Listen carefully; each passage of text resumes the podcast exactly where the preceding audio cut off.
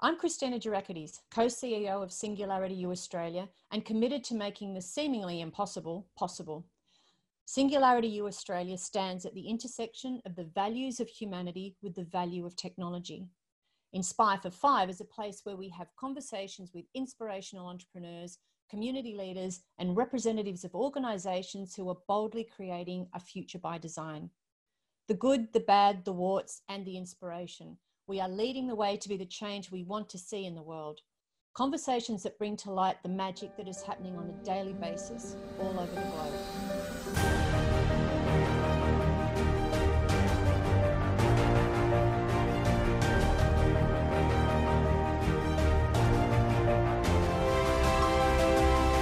Welcome to another episode of Inspire for Five, where we talk to amazing, inspirational people about what they're doing from all around the globe.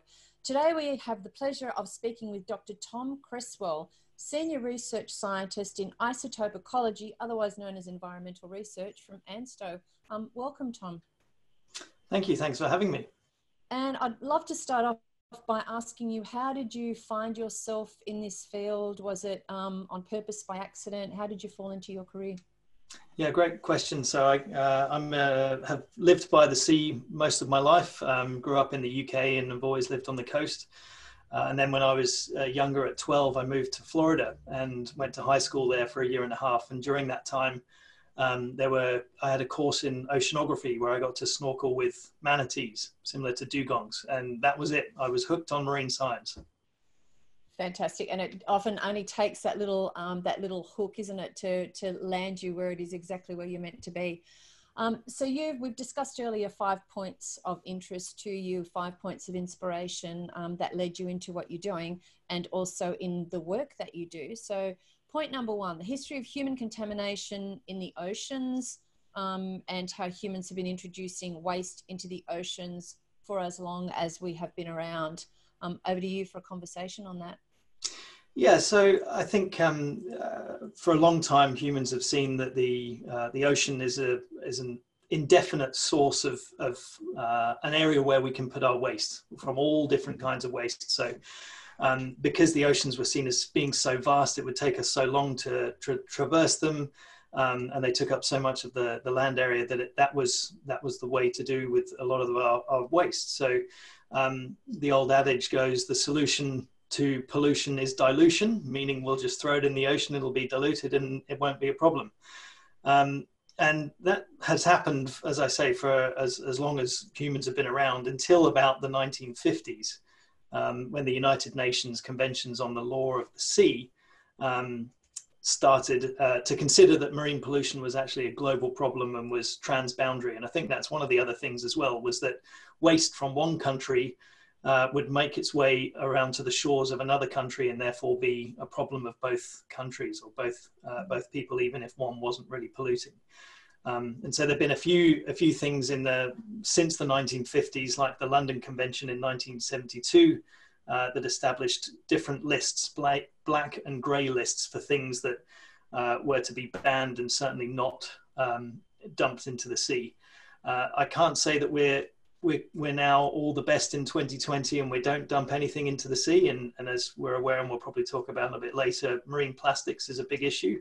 Mm-hmm. Um, but certainly a lot of the things that used to be dumped in the sea aren't anymore. And, and our understanding of the impacts of pollution are, um, are becoming a lot greater on, on the issues to, uh, to marine life. I, I, love what you said then um, about, you know, we dump it and then we expect it to dilute and also at SU, we talk a lot in terms of first order, second order consequences, and some of the research and conversations we have have also been around um, the desalination plants.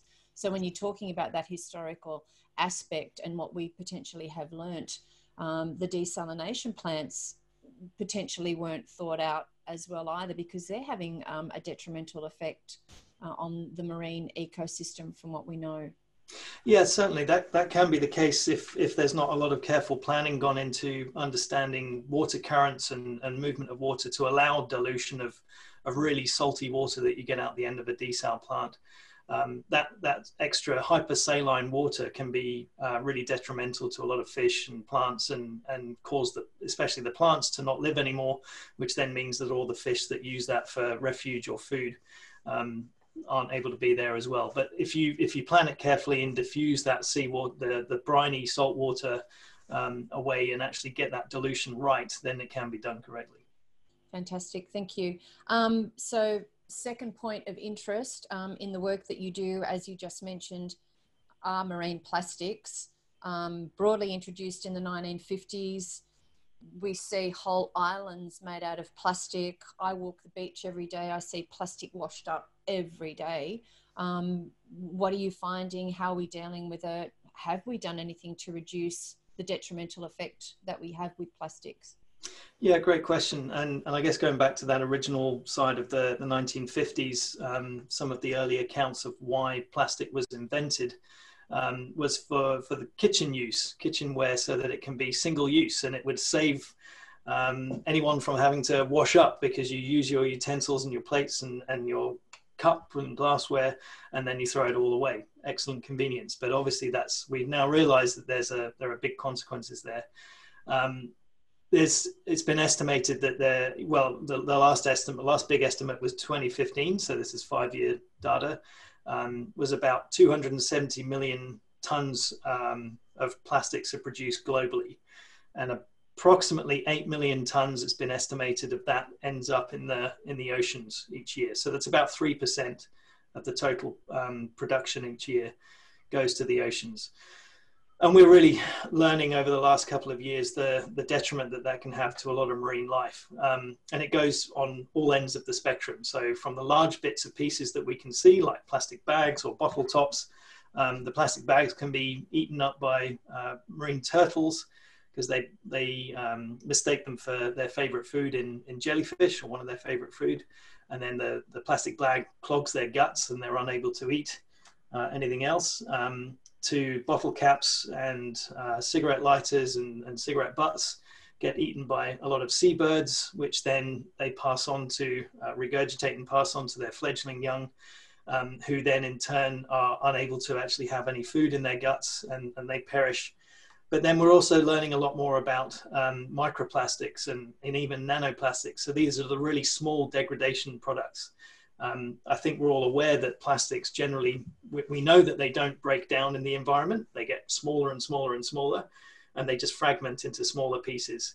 What we don't really understand is that when they get to this really, really tiny size that you can't see um, unless you've got a, a decent electron microscope, do they actually cross an animal's gut or even our gut and then go into the body? And if so, what are the consequences of that? And it's just something that we really don't understand at the moment and they have found lots of those microplastics in fish that we then go on to eat. Um, and the lower, I believe, lower down the um, in the uh, towards the ocean floor, the fish that we then catch to put on our tables um, as a meal the greater the number of nanoplastics, microplastics. Is that is that right? I think we're finding that that almost every aspect of the um, biological ocean that we go and sample, uh, there are plastics in them. Like I said, the consequences of those are, are we're unsure. We know that that plastics are relatively inert. That's why we use them. They don't tend to, apart from BPA and, and these other plasticizers, they don't tend to leach many things is our understanding but it's the the volume that's now coming through into the into these animals that we're sort of unsure about. Um, other things like uh, clothes washing our synthetic clothes is is now known to release thousands of little microfiber bits of nylon and polyester into the into the water from our washing machines. And they go down into the sewage treatment plant which ends up getting rid of them pretty well but that ends up in the biosolids, which can be applied onto agricultural land. Um, what the consequence of those plastics interacting with uh, plants and, and, arable areas, again, we just aren't fully sure. So there's, uh, yeah, some, some pretty dire work needing to be done there. We really do need to be considering the, the ongoing consequences of each of our actions. Um, the third point of interest, and you did just touch on it then, is agricultural impacts. So fertilizers, herbicides, um, from agricultural impact areas affecting marine life and places like the Great Barrier Reef? Yeah, so things like, um, you know, we need to be adding fertilizers a lot of the time, or, or, traditional agriculture adds a lot of fertilizers, nitrogen and phosphorus to make sure that the plants grow. That's what we need. Um, so, for example, sugarcane off the east coast of, the, of, of Australia, um, certain nitrogen and phosphorus will be added. That then can, can particularly run off into the ocean where it causes a, a huge growth of marine plants like algae.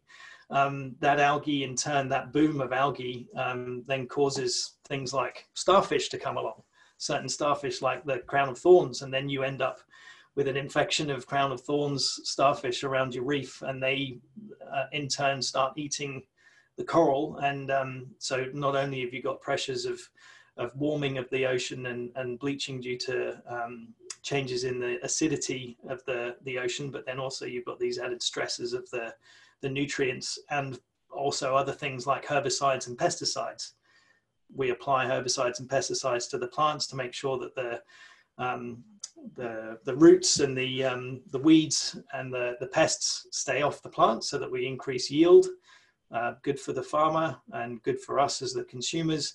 But then those ultimately can run off and be relatively persistent in the environment. And then, because of their nature of being herbicides and pesticides, can really impact um, things like marine grasses where um, dugongs might live and, and forage around. So, um, yeah it's it's that real understanding that everything that we ha- that we do as humans almost everything that we do has some consequence on the marine environment uh, and often it's a detrimental consequence unfortunately everything we do as a human has an ongoing consequence to everything by the sounds of things so land water everything um, which brings us to your fourth point uh, that you wanted to discuss was urban runoff and contamination um, from that urban runoff yeah, so things that we've been working on are, are things like metals. So zinc uh, as a metal is often found in a lot of car tires or the brakes, the brake discs and brake pads of, of a car. So every time you put on the brakes, a little bit of that dust will come off the, the brake pads and discs, as well as from the, the rubber on the tires. Um, that zinc then can, when, when there's a storm or rain, can run off into our waterways, whether it's in a freshwater urban environment or if it's a coastal uh, urban area, then you've got that, that sort of coastal marine um, ecosystem there. And the, those, those metal concentrations can get really too high that then can cause a lot of issues to marine animals and plants. Um, again, how do we deal with that? It's very tricky because we need to be able to have uh, our, our cars run on tires and our vehicles run on tires and have brakes to be able to stop, obviously. So, um, but yeah, having you know things like that as well as there's there's a lot of work has gone into pharmaceuticals. So. Um, those of us using pharmaceuticals for for mental health, uh, for uh, regulating different um, issues that we have in our body will often pass through us uh, down into the sewage system and then out into these environments. And uh, I have colleagues working on um, things like antidepressants and, and finding that antidepressants are then being found at, at low levels, but impacting fish in our waterways and causing them to maybe be more risk taking or less risk taking and, and therefore not being able to avoid a predator or not being able to find a mate. So very small concentrations of these compounds can actually have quite a big impact on uh, fish, fish and other aquatic life. One of our colleagues, um, Michelle Dickinson from New Zealand, who runs a whole lot of uh, science programs for children, I was listening to her at one point of time, and she was talking about the effect that all all these detrimental aspects of the things that we're putting in the water are having on even shells, and they're making the shells of the, the protective shells of some of the species in the oceans more brittle. So that, for example, um, uh, an abalone is not as well protected from a bird in the casing that it has because the casing that it has is less robust. Have you have you done any research? Um, what are your thoughts? What's yeah, not not myself personally, but I'm aware of, of that sort of research, and certainly things like um, ocean acidification can can really impact the way that a uh, uh, an invertebrate like a, a, mussel or an oyster is has an ability to be able to lay down its protective shell. Um, and ocean acidification is caused from the carbon dioxide that we're putting up from burning fossil fuels into the atmosphere actually dissolves into the surface waters of the ocean and reduces the, the pH, makes it a bit more acidic, and that, that really slows down the ability of the animal to, to lay down its shell. There are a whole range of other chemicals that, that we're using um, in urban and agricultural areas that may also have a similar impact. So, yeah, it's, um, it's a complex situation, that's for sure. and it's one that I really had not thought about um, until I had that conversation with Michelle. So, before we go to your fifth point of interest, which is the the point that I would because it's I would love to to end on that point. Why is it that we're not using? Because what you're saying is fascinating. A lot of people love the ocean. Um, in Australia, in particular, we we live on the coast, you know, all, all around our continent science in schools, why aren't we teaching science in schools in terms of consequences in because everything that you've said has a scientific base. We know ANSTO does a lot you know it is a scientific research center why aren't we teaching science like this? Here's what happens when chemical a meets chemical b and it has an effect on biology and it has an effect on marine life ecosystems etc what can we do to encourage science to become less um, i guess compartmentalized in here's biology, here's, you know, here's chemical, here's physics, because it, it does have this ongoing round inter intertwined effect. Why aren't we teaching science like this? I would have loved science like this at school instead of going, oh, I can't wait to drop the subjects, you know? Yeah, Christine, uh, Christina, I think that's a wonderful question. I'm, I'm not uh, well versed enough in the Australian curriculum to know whether or not this is being taught like this in terms of the applied sciences.